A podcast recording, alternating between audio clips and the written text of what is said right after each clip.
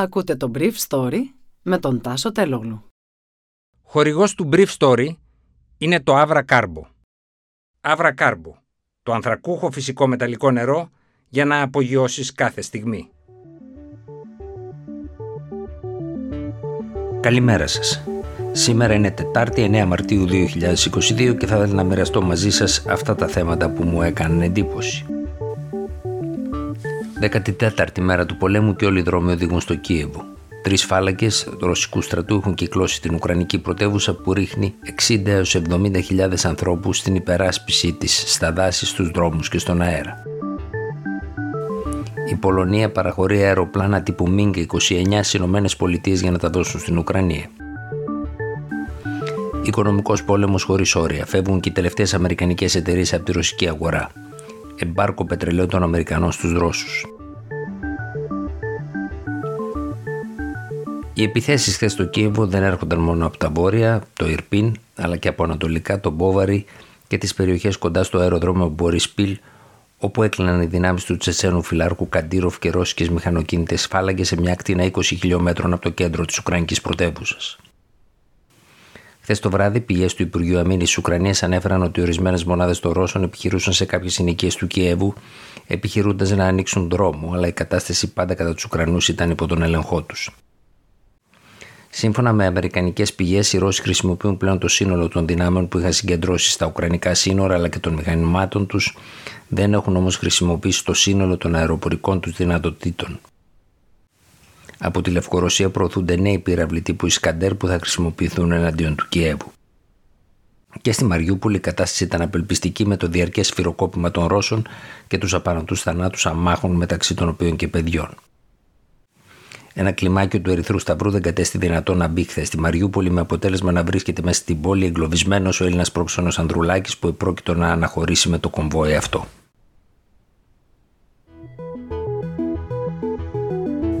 Χθες το βράδυ, το Πολωνικό Υπουργείο Εξωτερικών ανακοίνωσε ότι παραχωρεί τα αεροσκάφη τύπου MiG-29 στις Ηνωμένες Πολιτείες που θα τα μεταφέρουν στην αεροπορική βάση του Ράμσταϊν.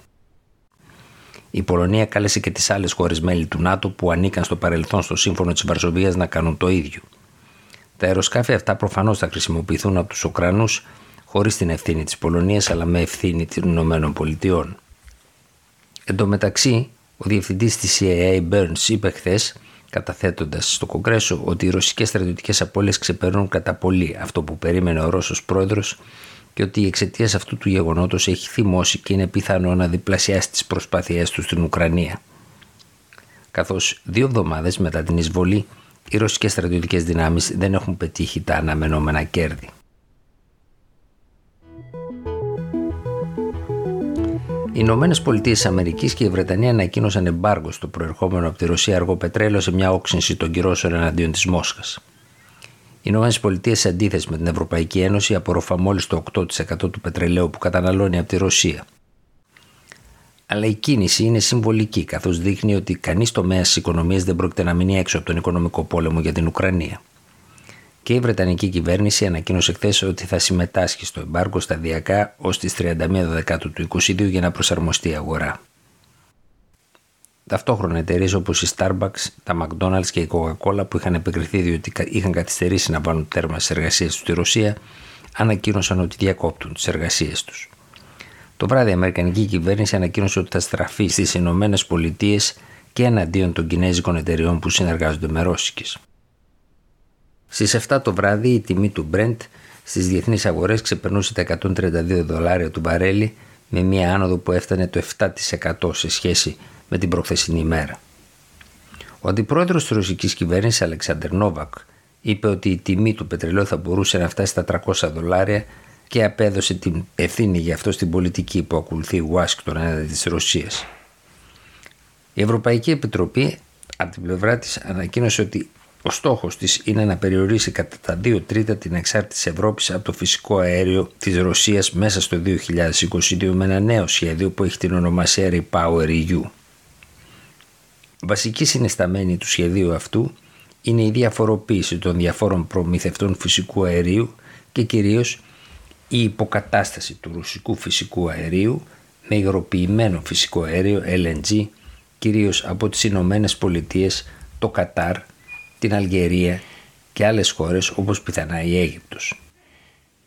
Ταυτόχρονα προβλέπεται η πολύ γρηγορότερη διείσδυση των ΑΠΕ στο ενεργειακό μείγμα των ευρωπαϊκών χωρών με ταχύτερη έγκριση των επενδυτικών σχεδίων που σήμερα φρενάρονται από τις μακροχρόνιες διαδικασίες αδειοδότησης.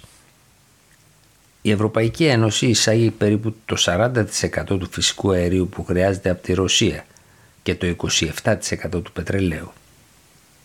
Η πιο εξαρτημένη χώρα από το ρώσικο φυσικό αέριο είναι η Ουγγαρία, αλλά εξαιρετικά μεγάλη είναι και η έκθεση της ίδιας της Γερμανίας. Πάντως, η ευρωπαϊκή αγορά φυσικού αερίου αντιμετώπισε ψύχρεμα τις χθεσινές ανακοινώσεις από τη Ουάσιγκτον.